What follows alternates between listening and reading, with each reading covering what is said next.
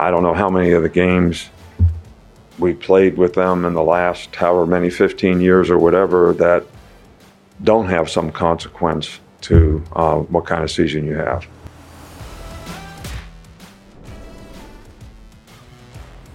Hello and welcome to Always College Football. I'm your host, Greg McElroy. Today is Thursday, November 2nd, 2023, and we hope you're enjoying the show wherever you're consuming the show from, whether it's Spotify, Apple Podcasts, or if you're here with us via the ESPN YouTube channel. Encourage everybody to like, hit that thumbs up on the YouTube channel. You can rate on the podcast wherever you get your podcast, subscribe to the podcast as well. And if you're on Apple Podcasts, leave us a review. We read those and we really appreciate the kind words that you guys have shared with us the last few months. Alongside our Mark Kubiak, Jack Foster, and Jake Garcia, we have a massive weekend coming up. We are in November. It's the stretch run, and we're going to have some chaos this weekend, ladies and gentlemen. I think we're going to have some upsets. I think we're going to have some teams that are knocked off. I think we're going to have an undefeated or two that will come up a little bit short in this weekend's games. There are playoff implications all over the place. Georgia and Alabama are hosting ranked opponents. We have the last bedlam. Is this USC's last chance to make a move against the fifth ranked Washington Huskies. Notre Dame's on the road. Ole Miss has taken on a really tough Texas A&M team. So really, really interesting matchups throughout, and we will break them down in their entirety. So without much further ado, let's dive into some of our weekend previews here on Always College Football. This weekend preview is brought to you by Dr. Pepper. It's not college football season without the delicious taste of an ice cold Dr. Pepper, the one fans deserve. Missouri traveling to Georgia. This game is about 16 points on the line or so. It's Saturday, 3:30 Eastern time on CBS. Totals around 56. Okay, a couple things to note in this game.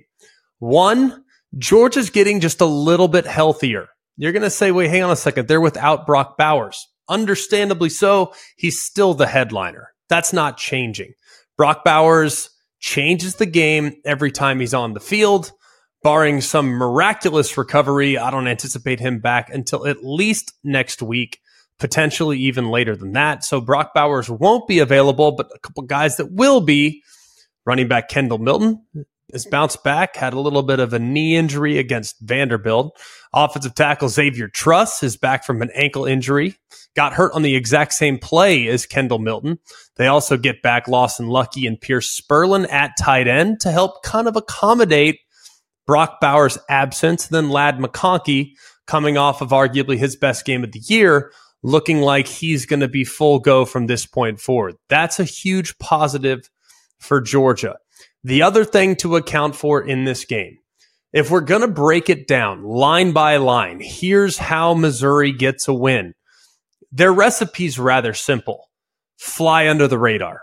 Unfortunately for Missouri, they haven't done that. They're too good to fly under the radar. I say that a bit tongue in cheek, but every time Georgia's been forced to play their A game so far this year, it's been twice. And granted, both performances coming in the last handful of weeks in the month of October. Every time they've been forced to play their A game, they've found it. Second half, South Carolina. The performance that we saw against Kentucky from start to finish. The performance after the first drive that we saw against Florida. If Georgia respects you, you're in trouble. I would imagine, based on how things went last year, Missouri has Georgia's full attention. Here's how Missouri can potentially make it interesting. If you're going to beat Georgia, if you're going to beat a Kirby Smart style defense, or even dating back to the time that he was with Nick Saban in Alabama, if you look at the last 10 years, 15 years of him in college football, it really comes down to whether or not you win your one on one matchups. You have to win one on one matchups because more often than not, Georgia sits there and looks at the plan defensively and says, well, we have better players. We'll take our chances. Our guy against your guy. I think we're going to win those one on one matchups more often than you're going to win them. So we're going to probably win the game. But Missouri does have the weapons to be able to take advantage of some of those one on ones in the back end. Luther Burden, second in the SEC and fifth in all of college football with 905 receiving yards this year. He needs to be at his very best. This has to be the best performance of his career if Missouri is going to pull the upset. He's going against elite competition. Luther Burden has aspirations of playing in the NFL. And if I'm an NFL scout, what's the first tape I'm going to pull when evaluating whether or not Luther Burden can transition to the next level? Probably going to be the Georgia tape. He's going to be going against top tier guys on the national stage with an opportunity to make a statement, but he cannot do it alone. Georgia will do whatever they have to do to make sure that Luther Burden doesn't exclusively beat them. So what does that mean? Theo Wease, the number two wide receiver, and Mookie Cooper, the number three wide receiver, they're going to have to make some plays as well. Brady Cook, the quarterback, is going to have to be as accurate as he's ever been, especially on some of the downfield passing attack. And on third down, you know, against Georgia, especially at home, want you guys to watch this. Watch Georgia when they get into a first and 10 situation at home. They don't do this on the road. Their linebackers, whether it be Dumas Johnson or Smael Mondon, they'll walk up to the line of scrimmage and they'll say, move. And you'll see the defensive line shift really quickly. Several times this year, we've seen offensive players flinch as a result of that defensive shift. What does that do? False start on the offense. Now you're in first and 15 and then you're playing from behind the sticks. You can somehow get it back to third and seven, third and eight, and then in comes Georgia's speed. Here comes the speed, guys. And if you're in an obvious passing down against the Georgia Bulldogs, you're in significant trouble. They're going to force the ball out of your quarterback's hands quickly. They do a good job tackling on the back end, and they're probably going to drop you before the sticks. So it's very important for Missouri to stay on schedule. Some teams have had success running the football against Georgia this year. Some of those have been quarterback runs. Brady Cook is capable of that. Obviously, Schrader, the running back, is going to have to be great in this game as well. And it goes without saying, Missouri cannot lose the turnover battle. If they do, they're in big trouble. This is going to be an interesting game, but I really don't see how Missouri can ultimately win at Georgia. Can they keep it close? Can they make it interesting? The answer to both those questions are yes and yes. But can they win? I have a hard time envisioning an outcome like that. A couple trends to account for in this game. Georgia has gone over the total in five consecutive games, meaning if trends continue, this is likely to be a high scoring affair. Missouri is 9 and 18 against the spread as a double digit underdog since the 2012 season. Not a good sign for the Tigers, and they are just 14 of 27 against the spread on the road since the start of the 2015 season. Another bad trend for Missouri. I think Georgia wins this game convincingly and handles their business against what I think is a very good Missouri team. People are going to overreact to the outcome in this one because they're going to say, well, it's just Missouri. It's same old Missouri. Missouri's really good. And if they come up short in this game, it's not going to affect my opinion of them. I still think they are a really improved football team with dangerous playmakers offensively and a solid secondary defensively to make life difficult on the Georgia Bulldogs and the teams that they might see down the stretch. Before we discuss the next two games, I want to talk currently about what's going on in the Big 12. Five teams enter this week tied at the top of the Big 12 standings. There are five teams that are currently four and one. All five of those teams technically control their destiny to reach the Big 12 championship if they win out. However, a logjam should clear up this week with four of those teams meeting between the Longhorns and Kansas State and Oklahoma and Oklahoma State. Let's start with Bedlam. This is the last one. So let's soak it up. It's the last one on paper. Will they play again in 10 years and point fingers for the next decade? Probably. But let's just enjoy what we have at the moment. First series meeting was in 1904. That was a 75 nothing win by Oklahoma. And as you can see, it's kind of been a bit of a one sided affair in the rivalry. The Sooners all time in the series are 91, 19, and 7. This will be the sixth time dating back to 1999 when Bob Stoops took over as the head coach of Oklahoma that Oklahoma enters Bedlam coming off of a loss. You're probably wondering how did Oklahoma fare in the previous five instances? Well, in 2022, they won by 15. In 2009, they won by 27. In 2007, they won by 32. In 2005, they won by 28. In 1999, they won by 37. For those that are not as quick mathematically, we decided to do it for you. that is an average margin of victory of nearly four touchdowns, 27.8 points when coming off a loss heading into Bedlam. And Mike Gundy, he's been at the helm of Oklahoma State for quite a while as a head coach. This is his 19th meeting with Oklahoma. He is just 3 and 15. As an assistant coach, he didn't fare much better. Just 3 6 and 1. As an assistant coach and as a player, he was 0 and 4. That's 6 25 and 1 with Mike Gundy on the sidelines in some form or fashion for the Pokes. The big matchup in this one is very, very obvious. Ollie Gordon, a running back that a month ago, many of us, self included, didn't know a whole lot about.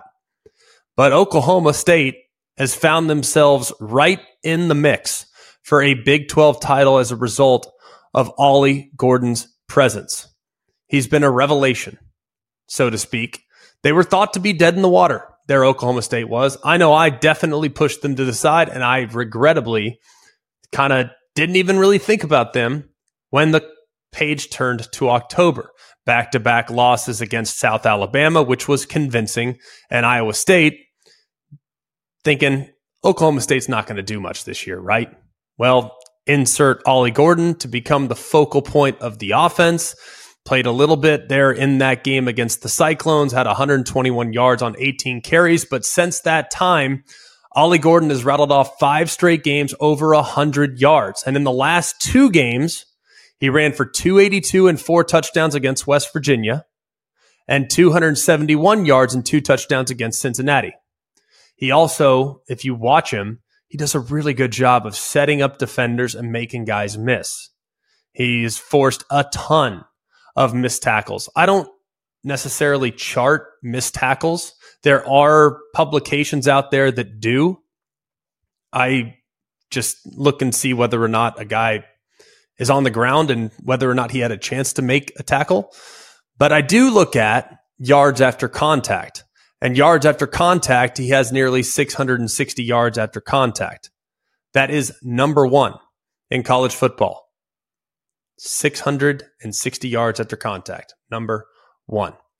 Gosh, the last five games he's been on an absolute tear. And as a result, the Oklahoma State offense has really adjusted to his strengths and they're going against an Oklahoma defense that has been fine against the run, but not elite. They are 43rd nationally in yards allowed per play. Now, if you look at how Oklahoma fared the first four weeks of the season, they had really shown a lot of growth on that side of the ball, especially when it came to tackling. But last week against Kansas, especially in the first half, it was a huge problem. You look at their performance against UCF, they missed a bunch of tackles in that game, gave up a bunch of yards after contact, which was less than ideal. And then if you look at their performance against Texas, man, they had to have had 20, 20 plus missed tackles in the performance. And you have to take one other thing into account. Danny Stutsman has been maybe their best defensive player there at the second level. He's a linebacker off the ball, and he's been really, really good. His status at the moment is up in the air which means Jaren Kanak, his play needs to be highlighted. And it's been okay. It just hasn't been elite. Now, they do have a second year player in Kip Lewis who has flashed some, but hasn't gotten extended playing time over the course of the season just yet. So if Stutsman is out and in comes Kip Lewis, that could be something of significance. Another thing to account for in this game. Can Oklahoma State slow down Dillon Gabriel and company. Now, Oklahoma State, while running the ball really well, they are 90th in the FBS in passing yards allowed per game. Now, Oklahoma, they want to find some of those plays downfield. Losing Andrel Anthony for the season against Texas was a significant blow. And their lack of aggressiveness the last couple weeks feels like it's become a bit of a talking point. I would anticipate Oklahoma going back to the drawing board and I would anticipate them thinking of ways to push the ball down the field. That was a huge strength in the first five or six weeks. It has now come back to the mean a little bit the last couple weeks. Now, defenses have adjusted and they deserve credit for that, but they need to find ways to get Jalil Farooq down the field in one on one situations. His frustration was obvious last week when watching the game against Kansas, even threw his helmet to the turf after the final play and was really, really upset. Naturally, I can't blame him, but they got to get Jalil Farooq going a little bit down the field to complement what Drake Stoops and company are providing on the underneath. Couple of trends to keep into account in this game. Oklahoma State is 18 5 and 1 against the spread against AP ranked teams since the start of the 2018 season.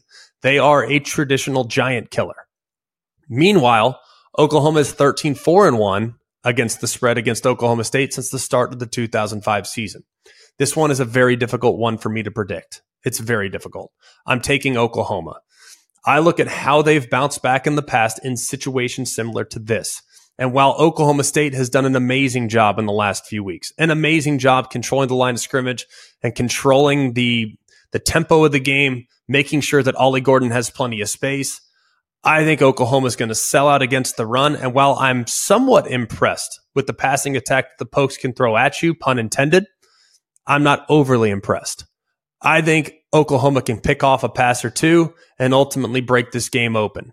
I like the Sooners to get it done in Stillwater in what should be a hotly contested atmosphere there on Saturday afternoon. Another game with significant meaning at the top of the Big 12 standings is Kansas State traveling to Austin to take on the Texas Longhorns. Texas, a slight four, four and a half point favorite. Total sitting around 51 and a half. This game will be Saturday at noon Eastern on Fox. This game has really come down to the wire in the last seven matchups. Six of the last seven games between these two teams have been decided by seven points or fewer. And Kansas State comes into this game red hot. They are as hot as it gets right now in the Big 12. They've outscored their last two Big 12 opponents by a combined score of 82 to 3. You heard that right. 82 to 3. It's the first time Kansas State's won back to back conference games by at least 38 points since 2002 and just the 14th, fourth time in the AP poll era. A big question in this game will be which team will be more physical. Kansas State has met the challenge multiple times this season when they are the more physical team. They were much more physical than UCF, but let's be honest, UCF is still in a bit of a transition mode as they get into Power 5 conference play. They failed the test drastically when they went to Stillwater on Friday night, and they recovered just enough to beat up Texas Tech. Now, TCU in Houston in consecutive weeks looks a little bit more like it as far as the physicality that's expected from Chris Klieman's team. A big key will be Kansas State's rushing attack against Texas's front seven. Now, if you look at what Kansas State has done from a stat standpoint, they're fifth in college football on the ground, averaging 226 yards per game with DJ Giddens and Treshaun Ward. And the Longhorns have been pretty dang good so far against the run. They're number one in the Big 12, allowing just 98 yards per game on the ground. But we already talked about the running back tandem, the quarterback tandem. That's right. I said that correctly. The quarterback tandem has really been interesting. Not often that you see a two quarterback system working with this level of efficiency, but a few weeks ago they decided, hey man, Will Howard and true freshman Avery Johnson, we're going to go with both these guys because they offer different skill sets that complement each other nicely. Well, they've combined for 535 rushing yards and 12 touchdowns on the ground the last three weeks. They're starting to figure things out a little bit. And the mobile quarterbacks have given Texas some problems this year. If you take out the sack yardage, because sack yardage, it shouldn't count towards rushing yardage production. So if you eliminate just the sack yardage, the Longhorns have allowed 330 rushing yards to opposing quarterbacks this season. That's the fourth most in the Big 12. They've allowed 24 10 yard runs, and 11 of those have been by the opposing quarterback. So a mobile quarterback in this situation, whether it's the freshman Avery Johnson or Will Howard, anticipate those guys being able to churn out a little bit of yardage with their legs. Texas has had some issues this year in the red zone as well. That's been a hot topic of debate. That's been a lot of discussion, a lot of discussion surrounding Texas's offense's mediocrity when they get inside the 20 of the opposing team. They are currently 101st in the FBS in a red zone scoring percentage. They're scoring just 78.8% of the time, 26 scores on 33 attempts. However, if you go just a little bit further, what's most concerning is that of those 26 scores, only 16 have been touchdowns, meaning that 16 touchdowns, 10 field goals, that red zone touchdown success is 48.8%, which is good for 120th in college football. Now, their top two yardage outputs offensively this year against both Kansas and Oklahoma, they scored 40 points and 30 points respectively. Pretty good days at the office. But if you look at the games that saw their least amount of yards offensively, 316 against Wyoming and 354 against BYU, Sark scored Sark's team scored just 31 points and 35 points. But you got to take into account that red zone is just not good enough, especially against BYU, just two of five in the red zone. That's not going to be good, especially when you're 0 for 3 on first and goal scenarios. Maalik Murphy will be another topic of debate heading into this game. Now, they tried to get him into a bit of a rhythm last week. They called passes on nine of the first 10 offensive plays, including a lateral, which means they're trying to kind of jumpstart his confidence and, and getting him on the same page and getting him into the game earlier, the better but he became very, very human last week. Like, like most young quarterbacks, when he got pressure, he didn't handle it very well. Now, he wasn't pressured often. Just seven of his 29 dropbacks resulted in pressure. But those seven plays in which he was pressured, he was just two of six with a pick. So, can Kansas State ramp up the pressure a little bit and make the young quarterback feel it? Because when he wasn't under duress last week, he threw a couple touchdown passes and was relatively efficient. And Kansas State's defense, they haven't been great pressuring the opposing quarterback this year. Just 31% of the opposing quarterback's dropbacks, they felt pressure. But when they send a blitz, they more often than not will ramp it up. They can bring pressure on blitzes 56% of the time, which is 12th in college football. So when just rushing four, not great, 103rd in the FBS. But when they overload with five or more, they're 12th in the FBS. So expect a bunch of pressure being called from Kansas State to try to make Maalik Murphy make a mistake. I look at Texas in this game and I think it's a bad matchup for Kansas State. Texas is going to be stout against the run. Texas has good enough perimeter skill defensively to match up with what I think is an underwhelming group of Kansas State wide receivers. Texas has traditionally fared pretty well in this matchup. They've covered each of the last three meetings against Kansas State. I think is the best version of Texas that we've seen in the last four week, four years. And I'm not yet 100% sold. It is the best edition of Kansas State that I've seen. I think Texas wins the game comfortably, seven or more, probably closer to 10 in favor of the Longhorns. It's Kaley Cuoco for Priceline. Ready to go to your happy place for a happy price? Well, why didn't you say so? Just download the Priceline app right now and save up to 60% on hotels. So, whether it's Cousin Kevin's Kazoo concert in Kansas City, go Kevin, or Becky's Bachelorette Bash in Bermuda, you never have to miss a trip ever again. So, download the Priceline app today. Your savings are waiting. Go to your happy place for a happy price. Go to your happy price, Priceline. Mmm, you smell that? That's the scent of fresh turf and freshly cracked Dr. Pepper, which can only mean one thing it's college football season. So block off your Saturdays and swipe a sweet Dr. Pepper from the mini fridge because there's a new season of high kicks, long throws, and Fansville commercial breaks to carry you all the way to the West Coast games. That's right, the fans are back, and this year things are heating up. We're talking about hot takes, more heartbreak, more layers of face paint. Get ready to drink in all the drama this season with the help of the most delicious college football tradition there is Dr. Pepper, the one fans deserve.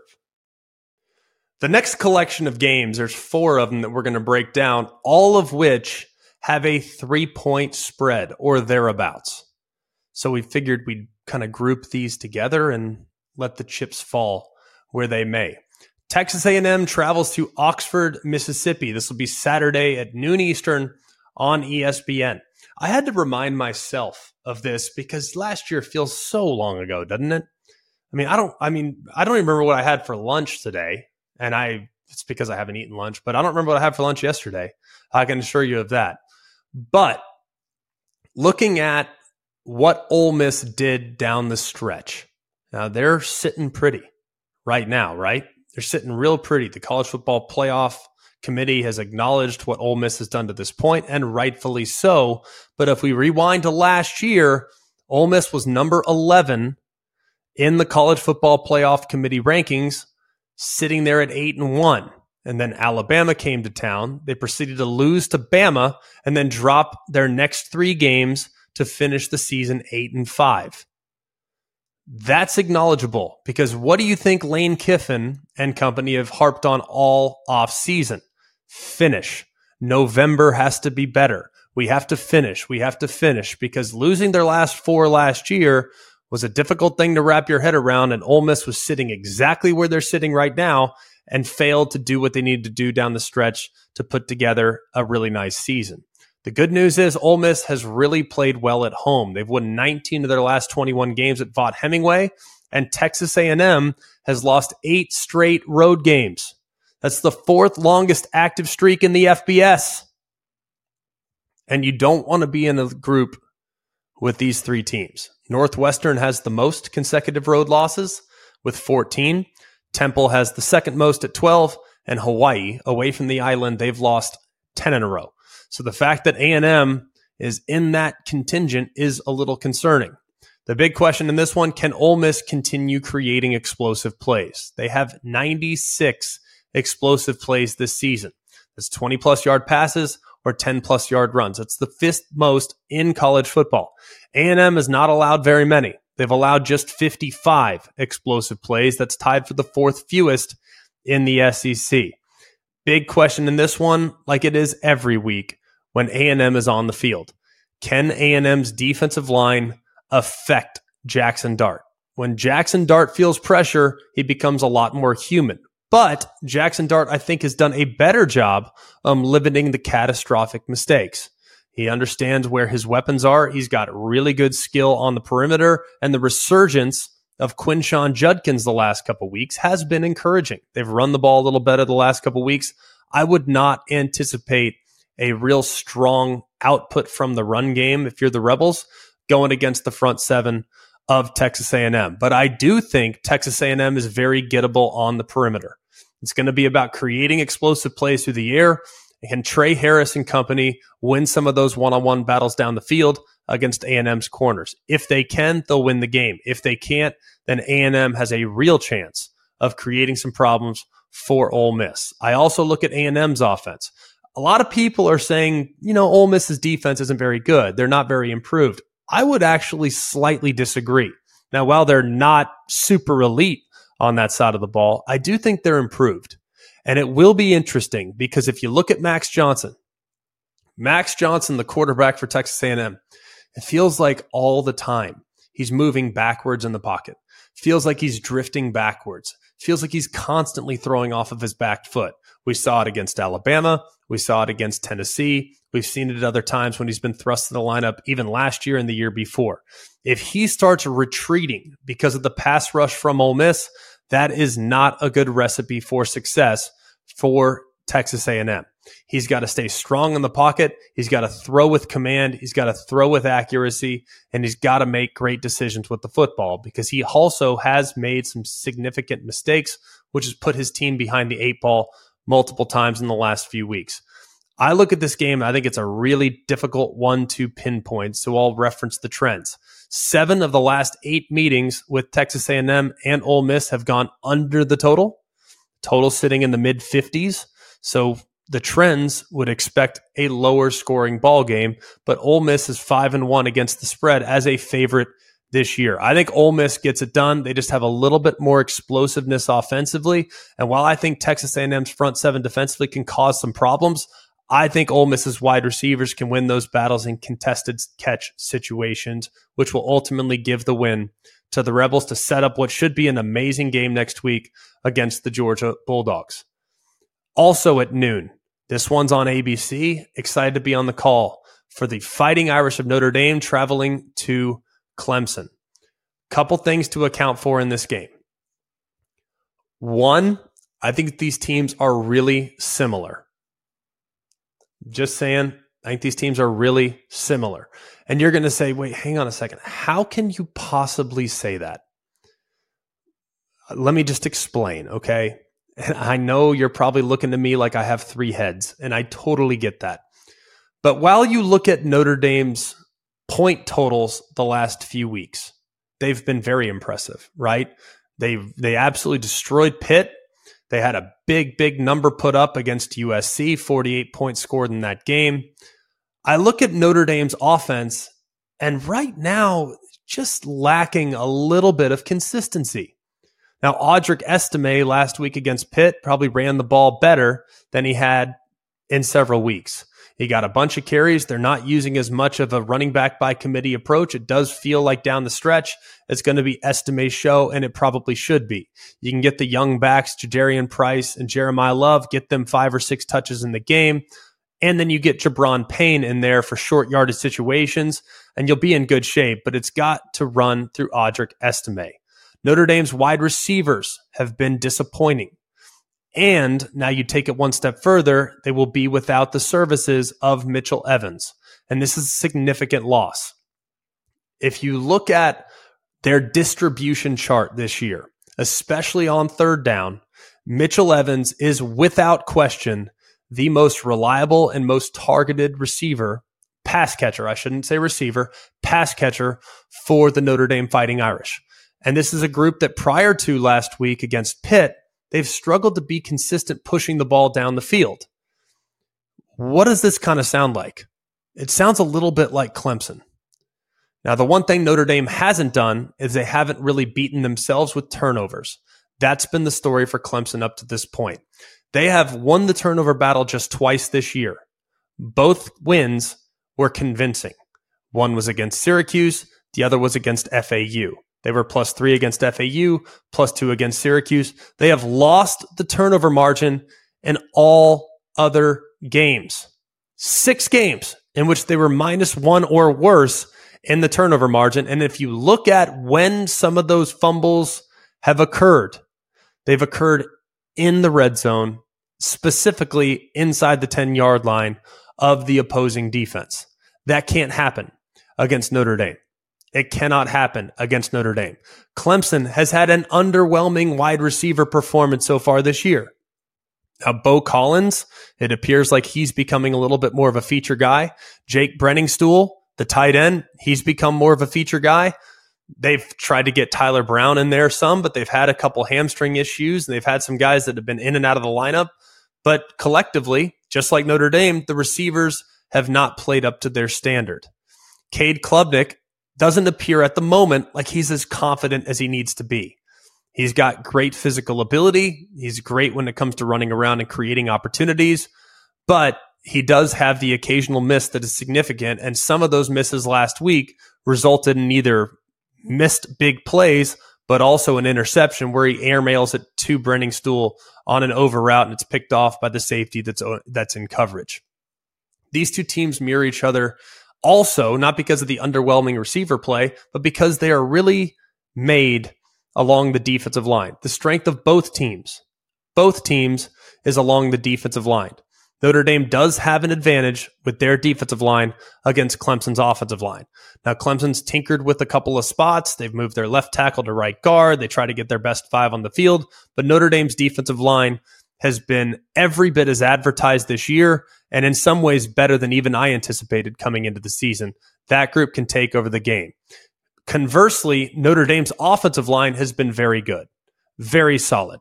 Anchored by Joe Alt at left tackle, they'll have their hands full against the Clemson defensive line that while the rest of the defense maybe has had some ups and downs, the defensive line has been outstanding. The linebackers have been very solid, and in coverage, they've been pretty solid as well. These are two teams that love to get it done on the defensive side of the football. But if Clemson can avoid the critical mistake, this game should be one that goes down to the wire. I'm obviously not going to pick it being on the call. It's going to be a blast to be there. I can't wait to be there for Notre Dame and Clemson, but a couple of trends to take into account in this game. Clemson is 0 4 against the spread uh, against teams with winning records this season, and Notre Dame is 11 and 4 against the spread on the road since the start of the 2020 season.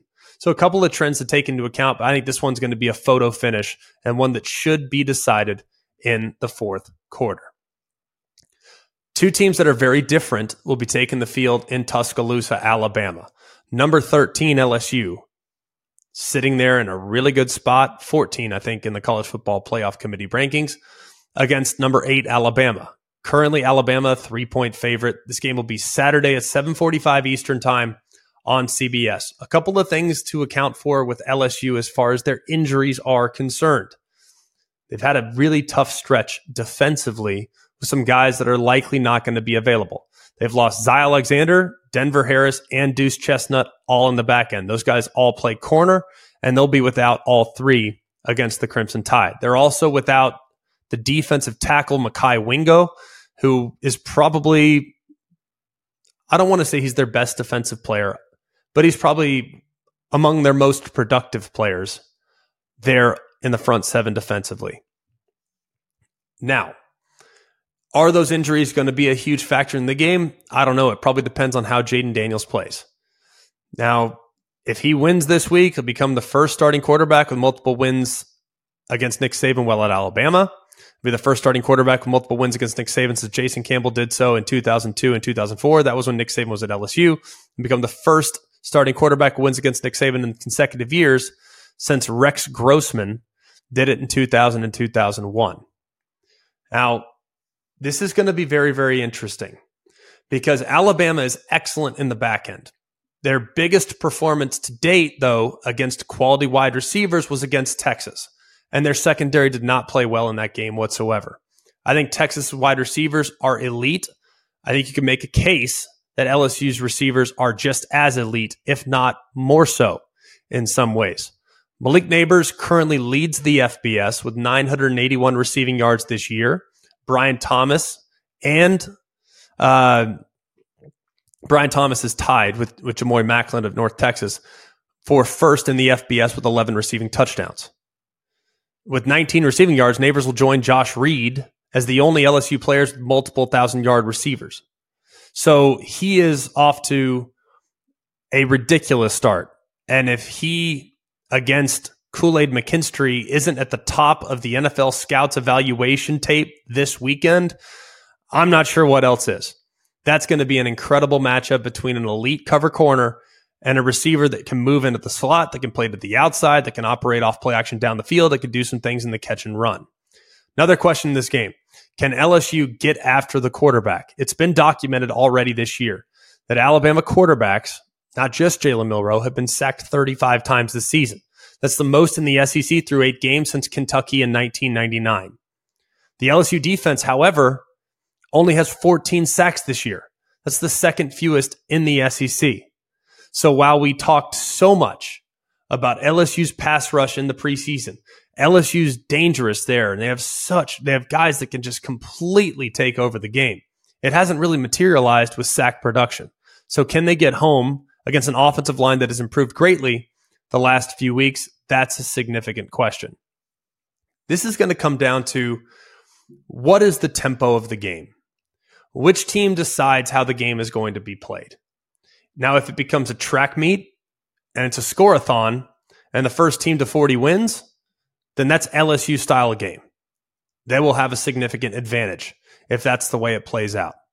If it becomes a little bit more ball control, if it becomes a little bit more methodical, becomes a little bit slower, that is a major advantage in favor of Alabama. If I'm Alabama, here's what I do I want to pound the football. I want to have slow five, six, seven minute drives. And then if I can rock those safeties for LSU to sleep, I'll take my chances in one on one. We've already referenced the fact that LSU is without three of their top corners. That means Jermaine Burton has to have a performance comparable to the way he played against Texas A&M. If he can go off on some big plays down the field, that's a huge advantage for the Crimson Tide. A couple of trends to take into account this game. LSU has gone over the total in 12 consecutive games dating back to last year. That's the longest active over streak in the FBS. And Alabama is 16 6 and 1 against the spread as a home favorite since the start of the 2020 season.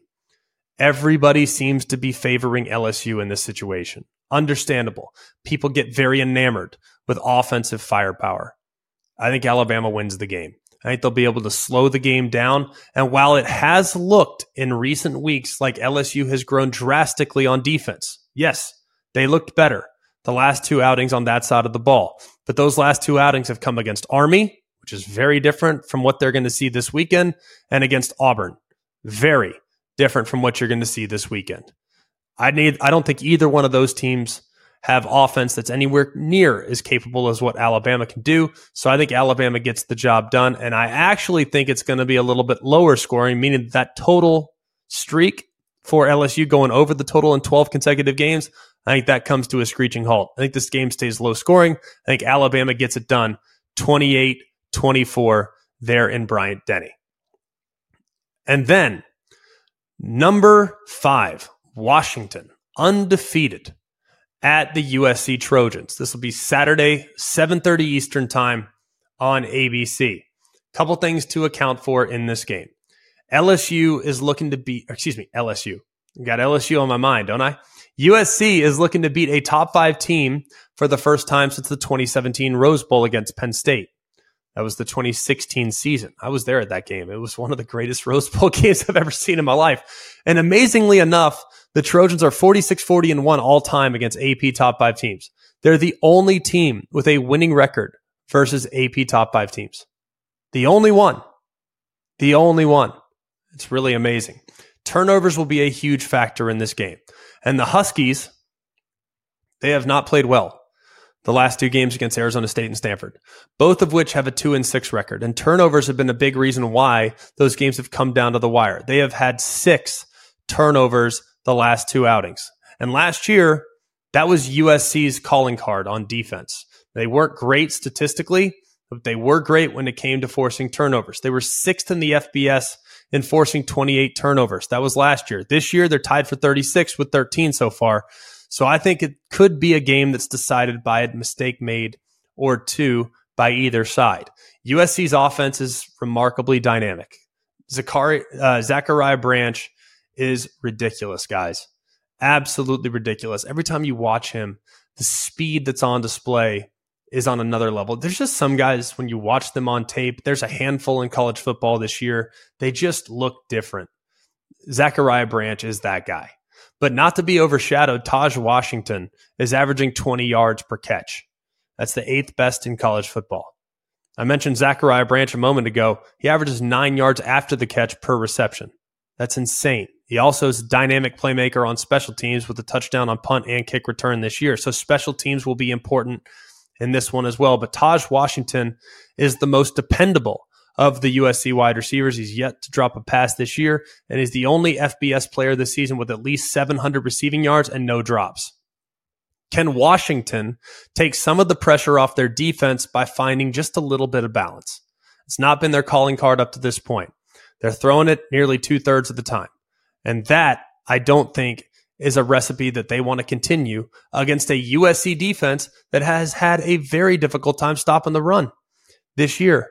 Big plays are also going to be a huge factor in this game. USC is second in college football with 63 plays that have gone 20 plus yards, and Washington's third with 56 plays that have gone 20 plus yards. A huge matchup in the game is Michael Penix against Washington's and Washington's weapons against USC's secondary. Now, if you look at what Penix has done up to this point, throwing the ball down the field, it's absurd. But USC has given up a ton of completions on passes that travel more than 20 yards downfield. They've given up 21 completions. That's the fourth most in the FBS. Opposing teams are completing 48% of their deep balls against the Trojan defense.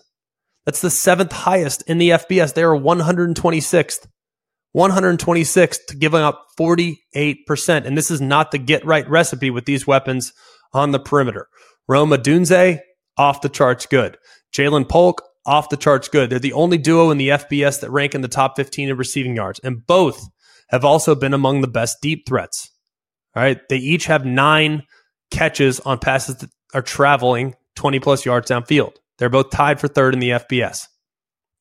They also make a ton of contested catches, which is something to take into account as well. And Jalen McMillan's missed the last three games due to injury, has not caught a pass since Michigan State. He played against Stanford initially, but seemingly reactivated his knee injury. I've not heard an update on his status heading into this one. So if he gets back, then the rich get richer for Washington.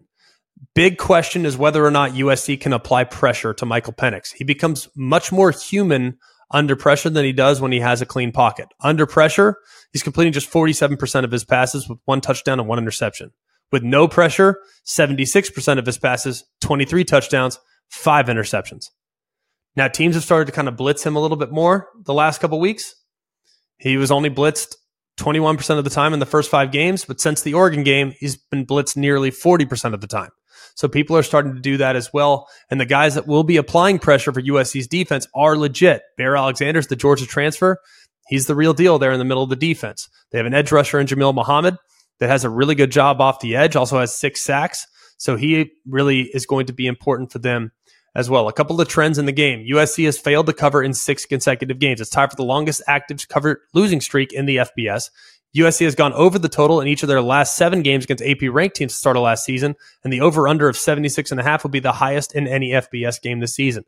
I think it's going to be high scoring, and I'm taking the USC Trojans to pull off the upset here at home against the Washington Huskies. It feels like Washington's kind of limping into this one, not playing their best football. Meanwhile, everyone's writing USC off. USC has been left for dead by many, not by me. I think they get the get the job done and surprise the college football world by pulling off a stunner against the top five ranked Washington Huskies. Every college football season, Goodyear knows the importance of winning on the road.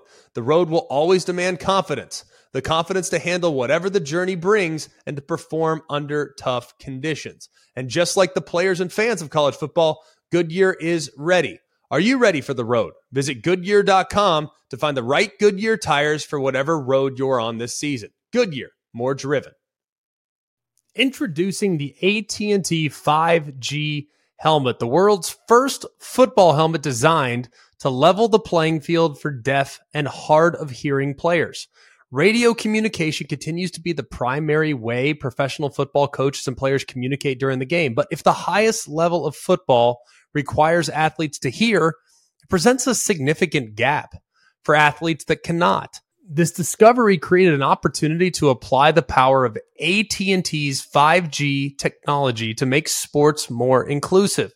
AT&T is a staple of college sports, always exploring ways to use the expertise in connectivity to advance the way coaches, athletes, and fans experience the game. Our collaboration led to the first ever 5G connected helmet. It sends the coach's play call from the device on the sidelines directly to a visual display lens on the helmet, meaning it does not rely on sound or hearing to communicate. So for the first time ever, these players can always get the same information from their coach as their hearing counterparts. The AT&T 5G helmet.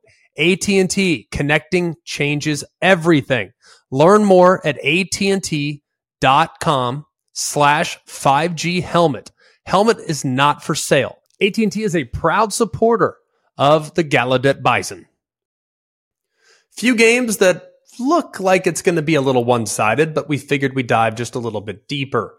Ohio State heads to Rutgers, be Saturday at noon Eastern time. All eyes will be centered on Marvin Harrison, who will go up against a Rutgers defense that's doing a really good job against opposing passing offenses. Right now, Rutgers is allowing just 5.2 yards per pass attempt. That's the third best in the FBS. Shockingly, Ohio State actually leads the country in that category, but they've done a really good job of eliminating the deep ball.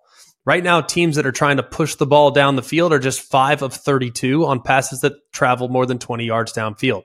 Those five completions are tied for the sixth fewest in the FBS. So can Marvin Harrison get loose down the field? But as we know, he's done so much on shallow cross routes, run after catch situations. I think he'll get his for sure. And Ohio State, while I think this game has a chance to be a little bit uncomfortable, they should win the game convincingly. I'd take the points though, especially with Rutgers seven to one against the spread following a bye week since the start of the 2015 season. Meanwhile, Ohio State just two seven to one against the spread in their last 10 games as a road favorite. Number four, Florida State heads to Pitt. This will be Saturday, 3.30 Eastern time on ESPN.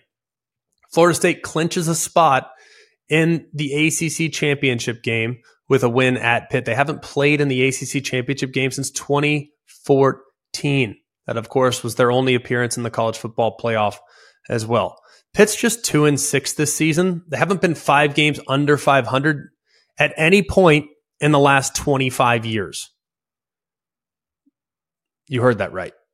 And everything about Narduzzi after the game, kind of calling out his players and his players responding on Twitter. I don't like the setup for Pitt. This is the last stand, but Florida State, when they're on their A game, I think it's going to be very hard for Kit for Pitt to close the gap. Pitt has failed to cover in each of their last three games as a double digit underdog, and Florida State is five and one against the spread on the road since the start of last season. Number 10, Penn State, who's about a nine point favorite or so on the road at Maryland. This will be Saturday at 3.30 Eastern time.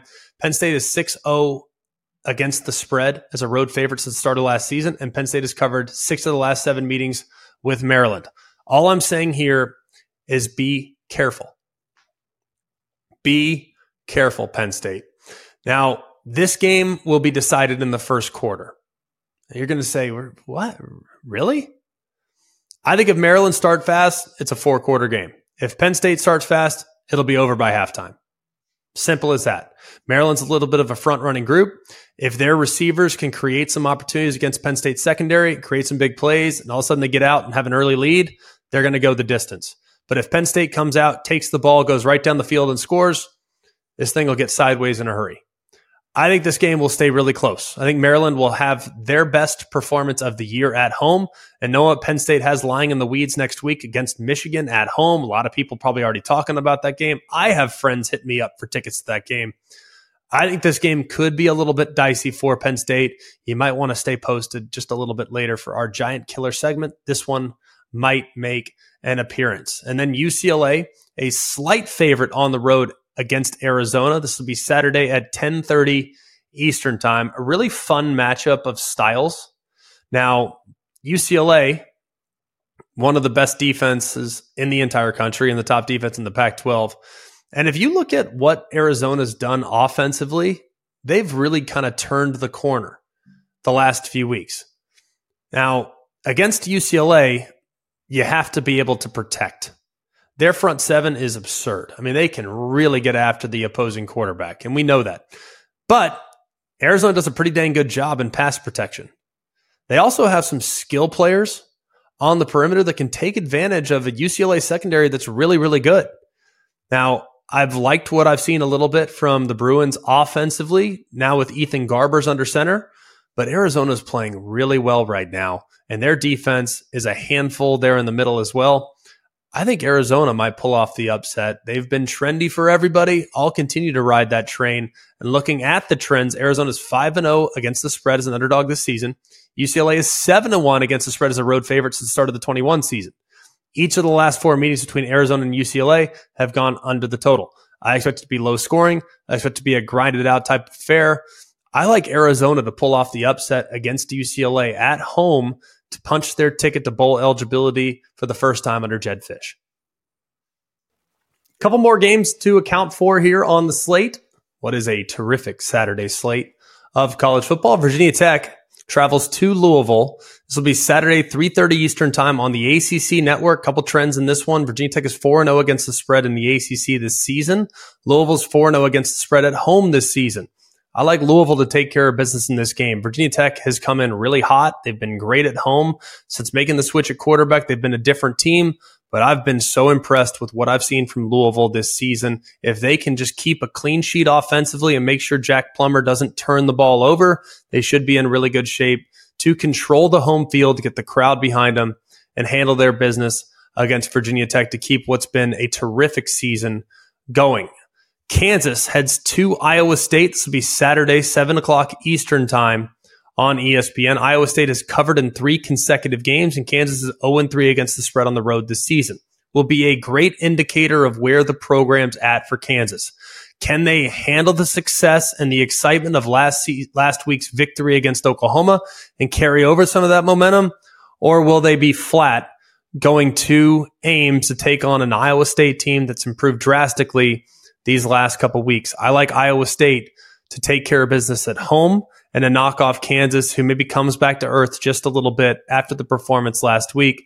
And then Miami traveling to NC State. NC State fresh off a nice victory against the Clemson Tigers. It was a great performance. Really, though, when you look at their offensive output in that game, they really only had two plays in the game a 50 yard reverse run by KC Concepcion, and then they hit a slant against cover zero. Defender misses the tackle, and they were out the gate.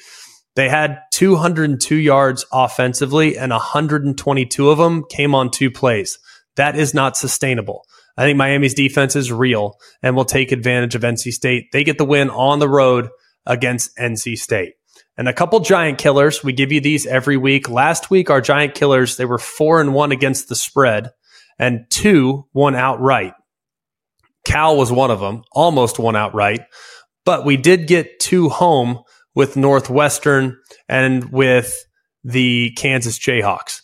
This week, a little bit more difficult. And like we said, we're not picking these necessarily. You got my picks on a couple already, but these are teams that have a real chance to pull off an upset this weekend. And the teams that they're playing against need to be really, really careful. I already picked the USC Trojans against Washington. They are giant killer number one. The Clemson Tigers backed into a corner. Everyone writing off Clemson. Notre Dame needs to be really careful when they travel to Death Valley. That game will be noon Eastern time on ABC. Can't wait to be on the call. Like I said, not picking it, but I think this is a spot where Notre Dame needs to be very careful, and that one could come down to the wire. And then finally, Maryland hosting the Penn State Nittany Lions. Talked about it a little bit already.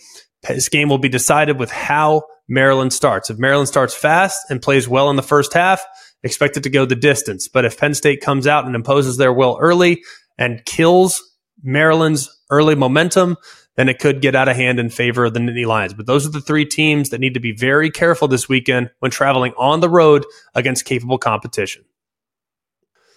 That'll do it for us here at Always College Football. We appreciate you guys so much for everything you've done for us. Continue to like, rate, and subscribe to the podcast wherever you get your podcast. Just leave us a rating wherever you get your podcast. You can leave us a review on Apple Podcasts. We read those and we appreciate that very, very much. For all of us here at Always College Football, from Mark, Jake, Jack, I'm Greg. We hope you have a wonderful weekend. And remember, it's always college football. Hey guys, it's Greg McElroy. Thanks for watching Always College Football. Make sure you like, rate, and subscribe to ESPN's YouTube channel and wherever you listen to your podcasts.